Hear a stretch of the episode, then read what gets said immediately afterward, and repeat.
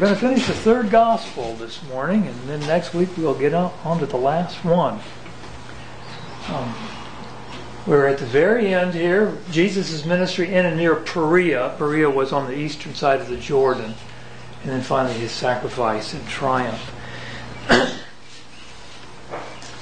so, um, chapter 17, teaching on forgiveness. Um, part of this we've had before, and what what I'm going to do today is primarily discuss passages that are not in Matthew and Mark, only in Luke. And so the part about the stumbling blocks we've had before, but at the end, in verse 4, if, if he sins against you seven times a day and returns to you seven times saying, I repent, forgive him. We've had that before. But then the apostle said to the Lord, increase our faith. This is something new. And they, they listen to this, they increase our faith. what did the Lord say? faith as a grain mustard seed, you can say that this, this tree be uprooted and thrown into the sea. So it doesn't take a lot of faith, is what he's saying, huh? Um, I still think they're right. Increase our faith. oh my. And then he tells a parable that I think is designed to show that same thing. now, this is not something that we relate to very well because it's a parable about slavery. There's a slave you own, and what's he been doing all day? Plowing, tending sheep. Yeah, so he's been working out in the field, but he comes in, and so when he comes in, you say, um, Come in and sit down to eat. He's a slave. So what do you do instead? Give him more to do. Tell him to fix the dinner. And then afterwards he gets to eat. So then when it's all over, do you thank the slave? Yeah. Done what he was required to do. Yeah. And what's the conclusion? We're the slave. We're the slave, yeah. We're unworthy slaves. we just need to do what God tells us to do. All right, then um, in verse 11 it says, He was on his way to Jerusalem. He was passing between Samaria and Galilee. So he's going from Galilee. He wants to get down to here, to Jerusalem. And he's in this region here, the border between the beige and the green, between Samaria and Galilee. I'm not sure that it was just a, a real hard and fast border, but uh, I'm pretty sure that people today don't know exactly where it was. But interesting enough, he did not actually go through Samaria this time to get to Jerusalem. Because just a little while later we find him in Jericho. The only way he would have gone to Jericho was be coming down this side. Um, so, um, well, actually, there's another possibility which I should bring up. He may have come this way to get down to Jerusalem and then gone across, and Luke just left out everything in between. But the only reason I think it mentions where he was at this time, and Luke doesn't mention where he was very often, was because of who talked to him. There was ten guys that talked to him. What was their problem? Leprosy. Leprosy. One of them, though, was what? In addition to being having leprosy, he was a Samaritan. I think the other nine were, were Jews. They're right in the border, and, and so you could get either one. You got ten guys hanging together that were some of each. And they, they said, Jesus, Master, have mercy on us. So what do you tell them to do? They'll go to the uh, temple and present yourself to the. Yeah, which was what was commanded in the law. If you got healed of leprosy, that was what was commanded. Of course, they weren't healed till they left, and they were on their way, and then they got healed, and then what happened? Well, they were all quite. They were they were delighted. This was, I mean, wow. So what they do? Well, nine went on their way. Yeah. One guy came back and he fell on his face giving thanks to him, and he was what? He was the Samaritan. Yeah. Jesus says, We're not ten cleansed, but the nine, where are they? Was no one found who returned to give glory to God except this foreigner? kind of reminds you of the, the parable of the Good Samaritan, but at this time it was a real life situation, not made up. Um, then um, he predicts the coming, uh, uh, his coming and destruction of Jerusalem, which we've had that in Matthew and in Mark. But he adds one thing that that I noticed that wasn't in there. That was verse 32. Remember Lot's wife. What is there about Lot's wife to remember? She turned back. Yeah, the angel said, "Don't look back." And they, when they were on their way, she turned back. And then what happened to her? She turned into a She, she got turned into a pillar of salt. So in verse 33, the conclusion is whoever seeks to keep his life will lose it, and whoever loses his life will preserve it. Chapter 18 begins with a couple of parables. And do you remember last time I, I mentioned that there's a particular topic that Luke spends more time on than any of the other gospel writers, and what is that? Prayer.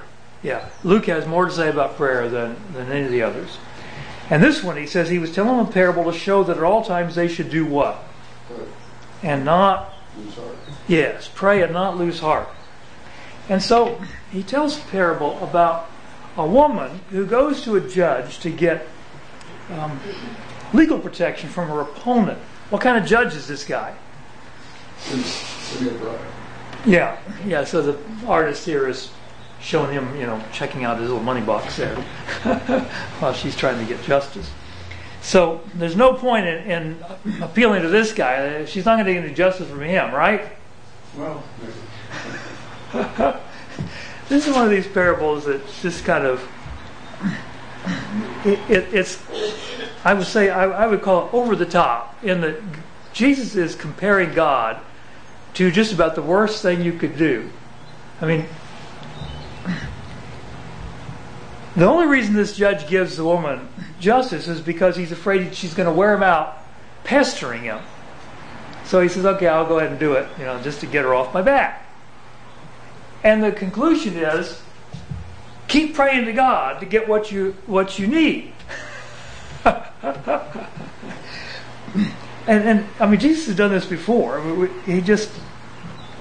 Um, the point he's trying to make is how silly are we when we don't think that prayer will work? I mean, if pestering an unrighteous judge works, how much more God who cares about us? oh. Then he has a second parable. And this one in verse 9, he also told this parable to some people who trusted in themselves that they were righteous and viewed others with contempt. So we got these two guys in the temple. Uh, this is an artist's ima- imagination here. I doubt that it really looked like that, but um, the fir- the guy in the front is a Pharisee, and what's what's his attitude in prayer? he's done all the right things. He's done the right things, yeah, and he knows who to thank for that. Thank God that he's not like these other people. The guy in the back, who is he? Tax collector. Yeah, he's a tax collector, and what's his attitude? Well, I sound unworthy. Yeah, he wasn't even willing to lift up his eyes to heaven. He's beating his breast, saying, "God be merciful to me, the sinner." Which one he got here? Well, they heard both, but he responded. Yeah, he only listened really to the publican. Um, then, in verse 17, th- this is not unique to Luke. In fact, I think both Matthew and Mark may have mentioned this. Whoever does not receive the kingdom of God like a child will not enter it at all. Immediately after that, the rich young ruler comes to talk to him. What should I do? And this is not the only one of the Gospels that puts these two together. Jesus telling about receiving the kingdom like a child, then the rich young ruler showing up. And I think the rich young ruler is an object lesson in that command to receive the kingdom like a child. The rich young ruler didn't do that. And he failed because of that. All right, chapter 19. It's, it begins with he entered Jericho and was was passing through. Um,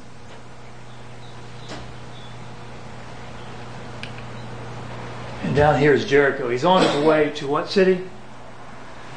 Yeah, yeah. This is his last trip to Jerusalem. So he just come across the Jordan, got to Jericho, and there was a guy. And this is only in Luke. A t- chief tax collector named what? Yeah, Zacchaeus. And, and anybody that grew up in Bible classes knows the song Zacchaeus was a wee little man. All that. He was short. He had to climb up in a tree to see Jesus. But Jesus knew about him. And what did Jesus say when he got there to the tree? Well, he would uh, uh, visit his house, so he chose to get down and Yeah. quickly. He invited himself to Zacchaeus' house. And Zacchaeus was really happy about this. Uh, but there was a bit of a problem. Other people were complaining about what? Well, was a tax collector, he's a sinner. Yeah, and, and I mean, not just a tax collector, he was a chief tax collector, so he was kind of a chief sinner. um, and but at some point, and I don't know whether I don't know whether Luke is condensing this or whether this happened before Jesus even got to his house. Um, because in verse 7 it says, when they saw it. I don't know if they saw Jesus saying this or when they saw Jesus actually in the house. But at some point, Zacchaeus showed a very different attitude than what you would expect. What did he say in verse 8? He'd give half his possessions to the poor. Yeah. Trying to find if I have to five more, I'll give. Four. half his possessions. Yeah. Uh, hear that word sometimes yeah. Someone gets up in front and says, If I have offended anybody in this congregation, I hope you'll forgive me. no details. well, um, I, I would guess what he's saying is that he's not aware that he has, but he wants it known to everybody in the city. If they think they've been defrauded by him, please come and tell him because he's willing to do what the law says and pay them back four times what he's stolen from them. And that is after he's given half of everything he has to the poor. Yeah, so he must not think he's defrauded too many people, or else he's going to go bankrupt. and what did Jesus say about this? Salvation had come to this house. Yeah, today salvation has come to this house.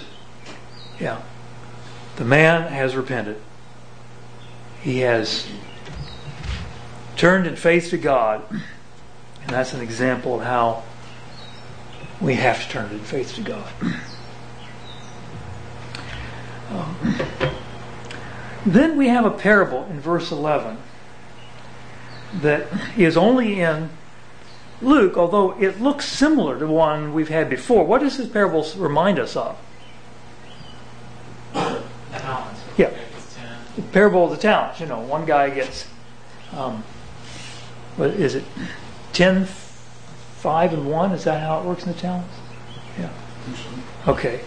But in, in this one, which, which in this translation is the parable of the 10 minas, how much do the servants get?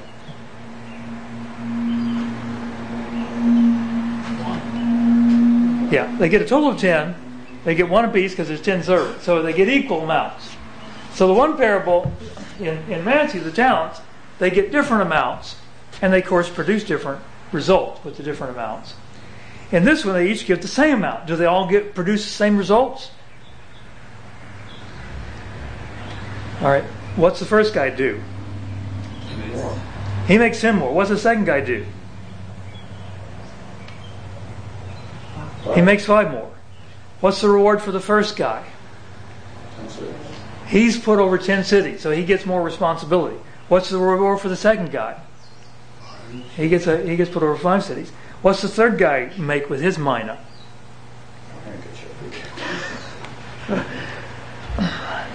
I don't want to be him in the day of judgment. Master, here's your mina, which I put away in a handkerchief.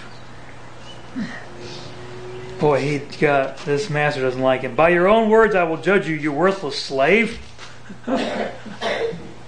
so they take away his money and give it to who? The guy that had ten. I tell you, to everyone who has, more shall be given. But from the one who does not have, even what he ha- does have shall be taken away. So, so there's a sense in which every one of us has some sort of an equal opportunity. I mean, I understand with the parable of the talents we have diff- there's differences, but there's some areas where we we all have the same opportunity, but we may do different things with it. Um, what Jesus is looking for is is some profit. It's some fruit of our of our work, and different people can may produce different amounts, but he's not going to put up with someone that just puts it in the handkerchief and says, you know, here you can have it back. The other thing in this parable, this is kind of an odd parable because it combines two different stories. Um, because why was the guy gone for such a long time? Yeah, he was going to be king. He had to go somewhere else to get the kingdom, and he's going to come back. Now, this actually happened in real history. King Herod did go, go to Rome to ask to be made king. And the citizens of Judea actually did send an embassy after him, telling the Romans, we don't want him to be king. It's, this is exactly the way it happened.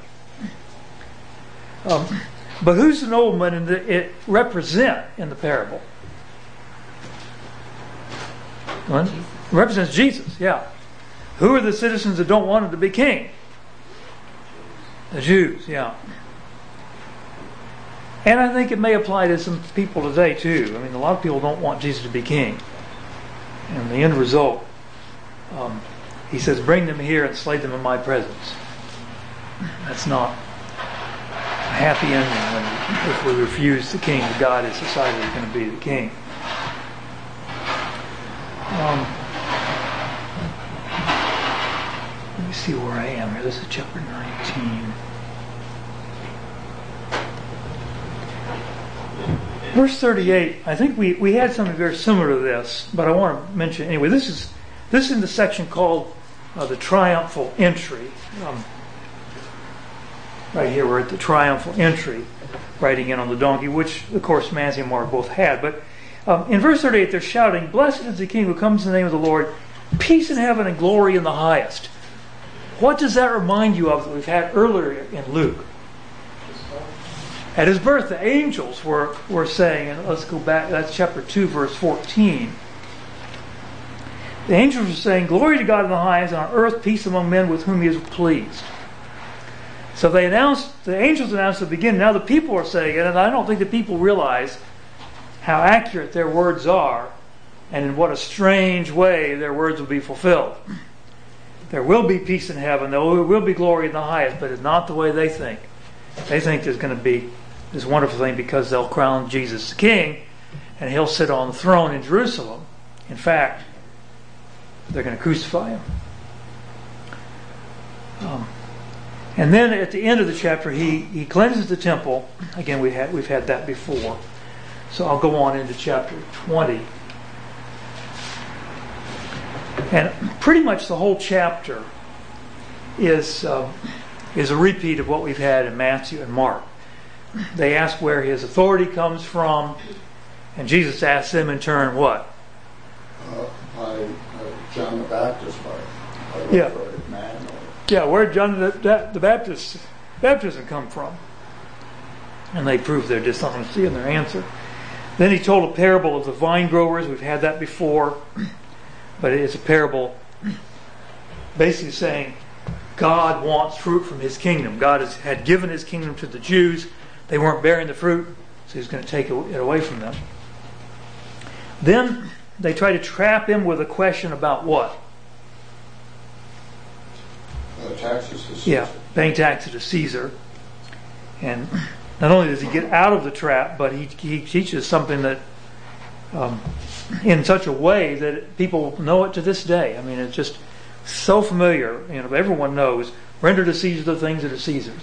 um, then the, the Sadducees tried to stump him with their question, which was about what? Resurrection. Resurrection. They don't believe there's a resurrection. They had figured out a way how it couldn't happen. So he answers them. And then Jesus asks them a question they can't answer. What's his question?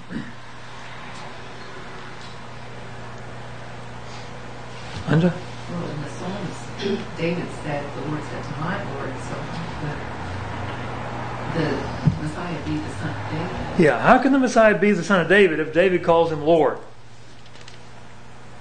They didn't ask him any more questions after that.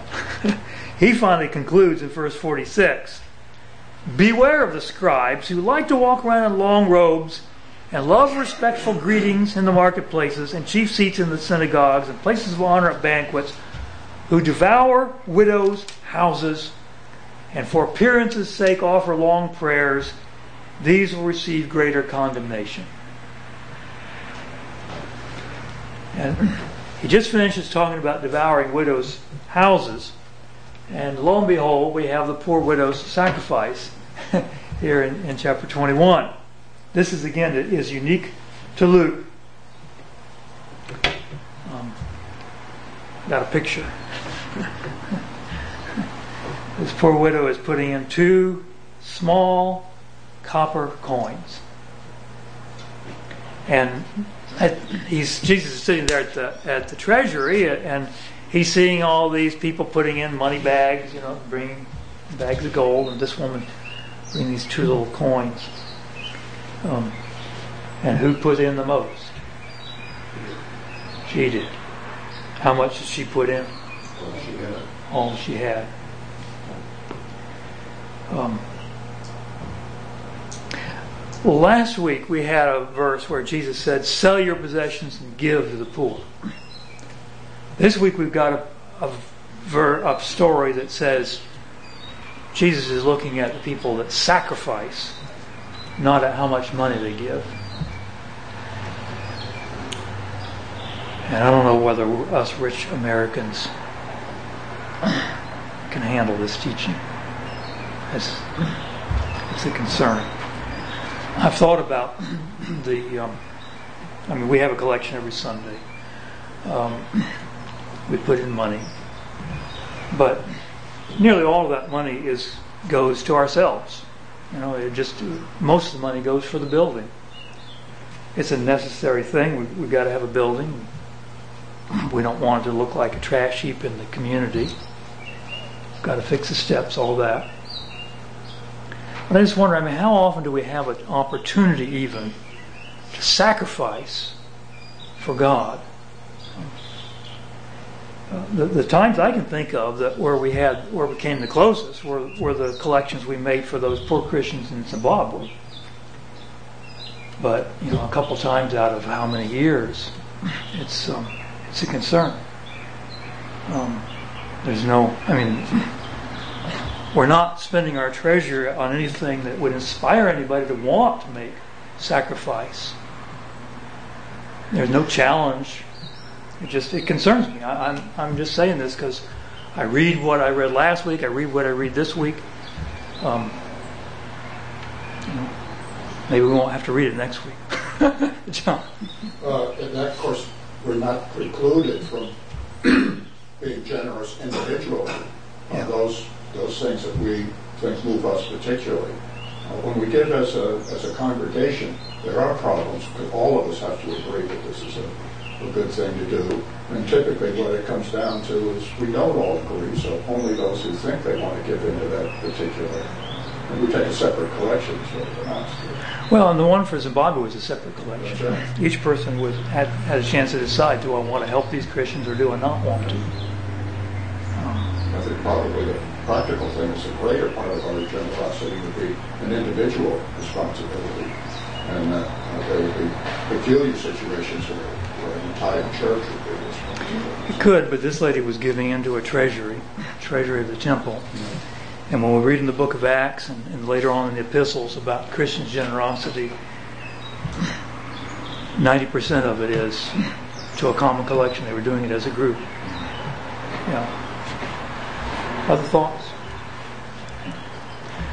Um, Yeah. Um, It's, a good it's a, test for us in these times of plenty, um, not to, not to, uh, to forget about the poor, not to forget about, or not to just think about ourselves. Uh, It's good that you bring it out, but, know, I, I hope that we all look at things individually, that we do, and to take care of the, take care of the family here, but, um, I, I think that the, uh, the the, the lesson is that, uh, Yeah. you know, that, that the rich man can't be bought. Yeah, that's right. Yeah, Jesus had an awful lot to say about rich people, and it wasn't very good.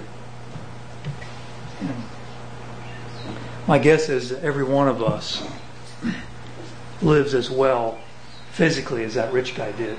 I think our food is, is as good as, as food he had. Um, yeah, it's a, it's a matter of concern.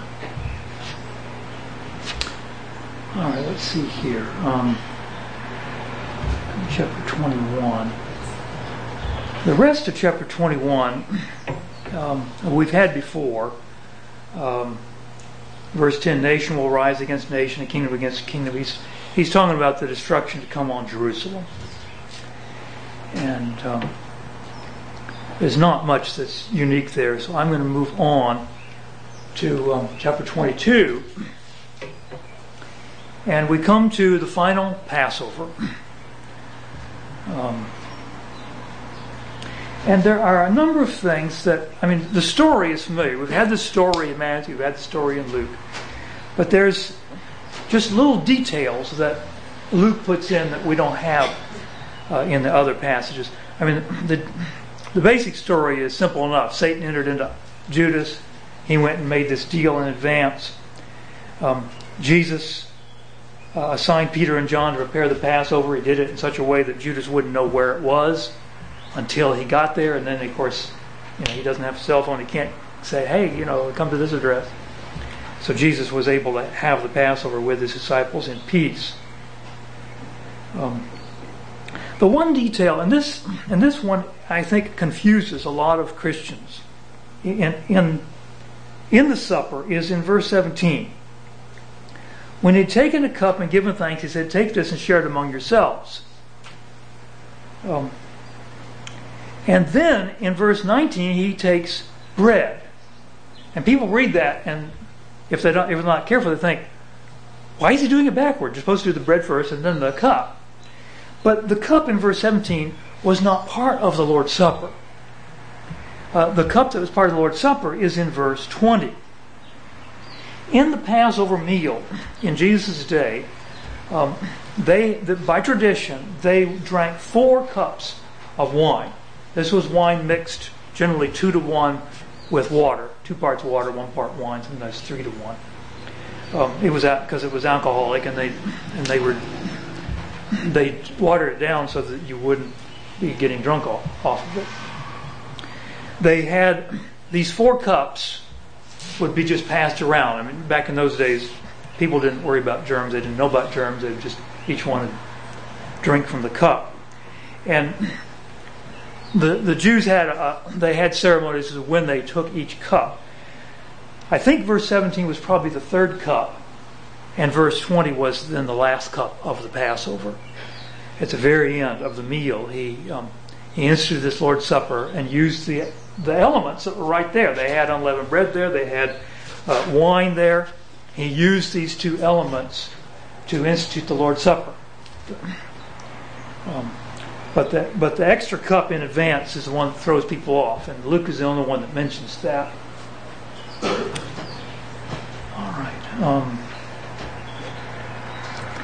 then the argument of who was the greatest that that's told in the other gospels as well, and predictions that Peter's going to betray him, not betray him, deny him. Judas betrayed him. Peter just denied him. But one thing new is in verse 35. He said to them, When I sent you out without money belt and bag and sandals, you did not lack anything, did you? They said, No, nothing. And he said to them, But now Whoever has a money belt is to take it along, likewise also a bag, and whoever has no sword is to sell his coat and buy one. For I tell you, that which is written must be fulfilled in me, and he was numbered with transgressors. For that which refers to me has its fulfillment. They said, Lord, look, here are two swords. And he said, It is enough. I have no idea why they had swords there, but when Jesus said, Get a sword, they said, Hey, we already got it. They went out then to Gethsemane. Again, most of the, most of this story is the same as that we've had, um, except that um, in verse 43, verse 43 and 44 are both unique to Luke. An angel from heaven appeared to him, strengthening him. That's new. And being in agony, he was praying very fervently, and his sweat became like drops of blood falling down upon the ground. Luke, who is a medical doctor, is the only one who has recorded this. And um, you may have heard, I mean, doctors have, have, recorded that this happens sometimes when someone is in, in intense stress, that their sweat actually is red. It actually has blood in it. Um, and most people take that to mean that he really was, um, that the sweat that he was sweating was really bloody sweat from the stress, which doesn't surprise me. He was certainly, I mean, who's ever gone through the stress he went through. Um, then another thing, when um, when he got arrested, you remember Peter pulled out his sword and whacked off the slave's ear. Now, Matthew, Mark, and Luke do not give the name of the guy that whacked off his ear. But Luke adds one detail that the, none of the others mention. In verse 51, Jesus answered said, Stop, no more of this. And he touched his ear and healed him. So Luke the doctor is watching out. Wants us to know that he got his ear put back. John tells us the name of the slave, even, but we'll get to that in a few weeks.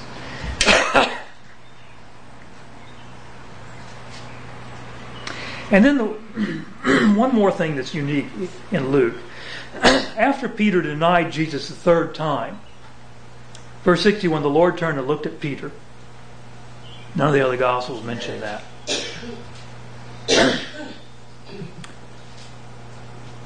and you think about that and you think, oh my. With, I mean, here Peter's been watching Jesus being abused, spit on, beaten, all this. and then without thinking, he's gotten himself into a situation doing exactly what Jesus said he would, and then Jesus just looks at him. And nothing he can say. Just.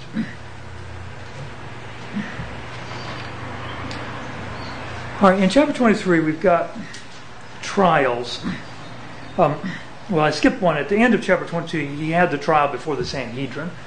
Luke, Luke didn't, didn't give us a lot of details, details about the others, but the Sanhedrin, which was in the morning. Then they brought him to Pilate, still in the morning. And again, very similar to Matthew and Mark, except that in verse 6, when Pilate heard that he was a Galilean, what did he do? Yeah. And Luke's the only one that records this. So he had a trial in front of Herod. But unusual trial because what did Jesus say during the trial? He didn't say a word. What was the attitude of Herod toward him? Mocking and despising. Yeah, mocking and despising. They dressed him up in a gorgeous robe and sent him back. I mean, just, just trying to embarrass him. um, but it had one good thing came out of it. What? Herod and Pilate were reconciled. Jesus made peace between Herod and Pilate. good, for, good buddies. Yeah. Um, well, the rest of that, the of Pilate's speech is pretty much the same. he went out. Simon, they, they grabbed Simon to carry the cross. We've had him before. But there was a large crowd of women who were mourning and lamenting him, and this is unique to Luke. In verse 28, Jesus turning to them said, Daughters of Jerusalem, stop weeping for me, but weep for yourselves and for your children. For behold, the days are coming when they will say, Blessed are the barren, and the wombs that never bore, and the breasts that never nursed. Then they will begin to say to the mountains, Fall on us, and to the hills, Cover us. For if they do these things when the tree is green, what will ha- happen when it is dry? Now, the best explanation I've heard of this kind of parable about when, when the tree is green versus the tree is dry is firewood. I don't, I can't guarantee that's what Jesus was talking about, but I mean, if you're going to burn firewood, which would you rather burn, green wood or or, or dry wood? Because the green just doesn't burn very well. And in the case of Jesus, Jesus was innocent, and they were treating him like that. What's going to happen to the guilty people? I think that's what he's talking about. And if you in the previous verses, he's clearly talking about the destruction that the Romans are going to bring on Jerusalem. They had managed to talk the Romans into killing an innocent person. There was the green tree. What are the Romans going to do when the whole nation is guilty? Um, then they come and they crucify him. We've had that, of course. But verse 34, Luke's the only one that gives what I think is probably his very first um, statement on the cross. How many statements did Jesus make on the cross? Seven, yeah. Now, in order to get seven, you have to have kind of a, a very brief conversation counted as one when he said to um, said to Mary, "Behold your son," and to John, "Behold your mother." That's one one statement. but no one gospel writer has all all those statements. In fact, very few of the statements are ever recorded in more than one gospel. It's, it's, it's strange the way that works. You have to put them together. And this one's only in Luke, so yeah, I can't prove the order. This has to happen fairly early, obviously, but I can't prove whether it happened before he talked to John about Mary or whatever. Um, but he says, Father, and I, I find it interesting. The very first word on the cross is Father. Father, forgive them, for they do not know what they are doing. Then we have the mocking of the others, soldiers mocking as well. Then we have a story again that's not in any other gospel. Verse 39. One of the criminals who were hanging there was hurling abuse at him, saying, Are you not the Christ? Save yourself and us. But the other answered, and rebuking him, said, Do you not even fear God, since you are under the same sentence of condemnation? And we indeed are suffering justly, for we are receiving what we deserve for our deeds, but this man has done nothing wrong. And he was saying, Jesus, remember me when you come in your kingdom. And what did he say back? I say to you, you'll be with me in paradise. Yeah, you'll be with me in paradise. Luke records the last two converts that Jesus made before his death. This is obvious, it's the last one. The one before that was Zacchaeus. Those are the, the last two that are mentioned in the in the Gospels, converts. Um, and this is just such a heartwarming story. I mean, I, I don't have time to spend much on it, but I mean, it just is such a, I mean, such a tragic setting and yet such a happy outcome that a guy who's lived his whole life as a criminal, as far as we can tell, and he's now being put to death for, for being a criminal, is the very end, he turns in faith to Jesus and asks to be remembered in his kingdom. One of the few happy things Jesus had happen to him on the cross, I would say. Then Luke also records the last statement of Jesus on the cross. And what's he begin? What word does he begin that one with? Again, Father. Father, into your hands I commit my spirit. The Old Testament does not call God Father very much. Jesus is the one that introduced that to us. Um, and he lived it. Um, all right, final chapter, chapter 24, first day of the week. The women came, as is, of course, recorded in Matthew, Mark. The stone was rolled away. Verse 3 But when they entered, they did not find the body of the Lord Jesus. All right, here's a question, sort of a trivia question, maybe, but how many times in the Gospels do you find the phrase Lord Jesus?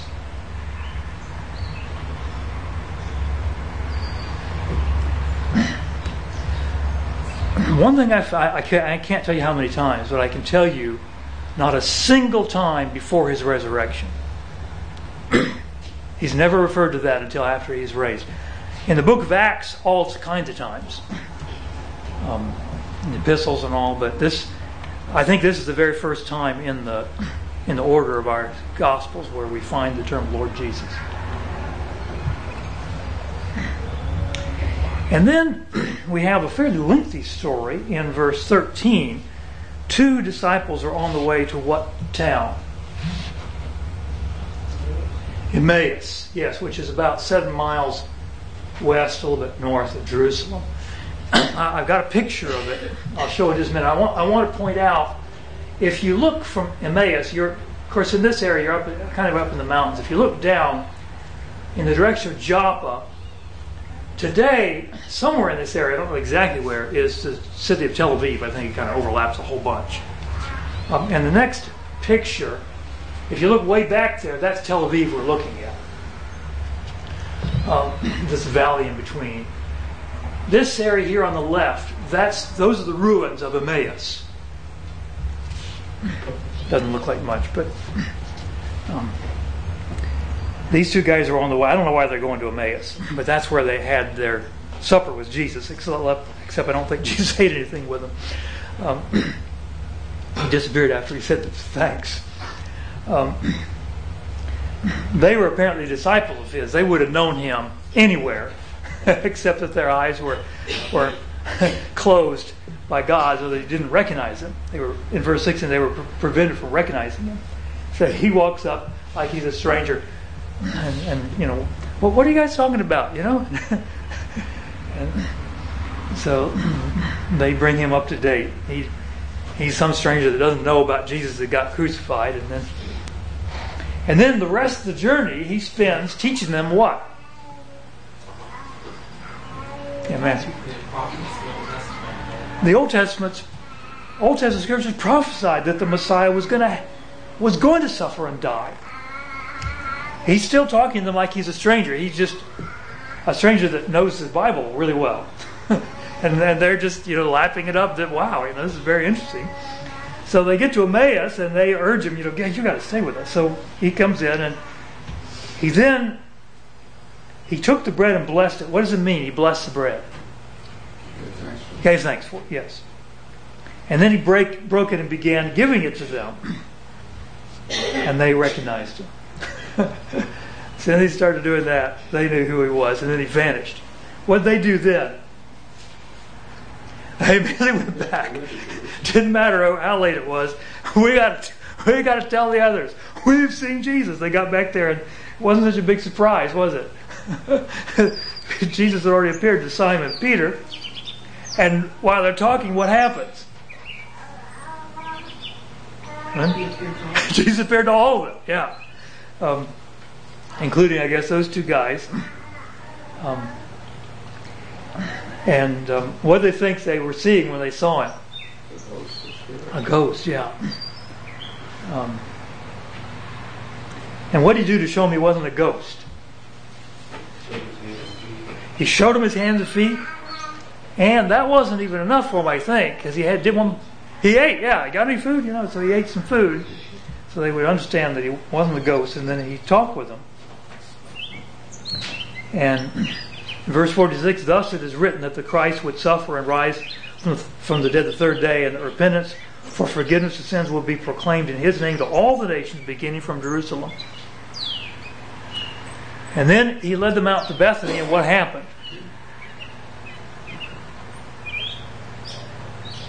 He lifted up his hands to bless them, and then, yeah, up he went. He was carried up into heaven, and they went back.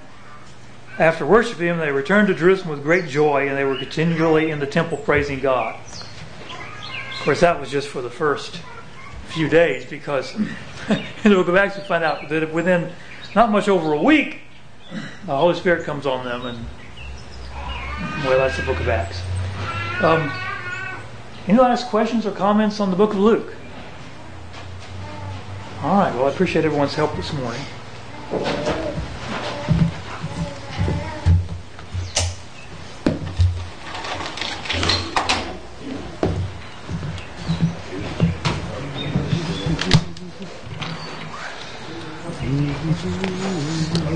Okay, business meeting, 4:30. Got it.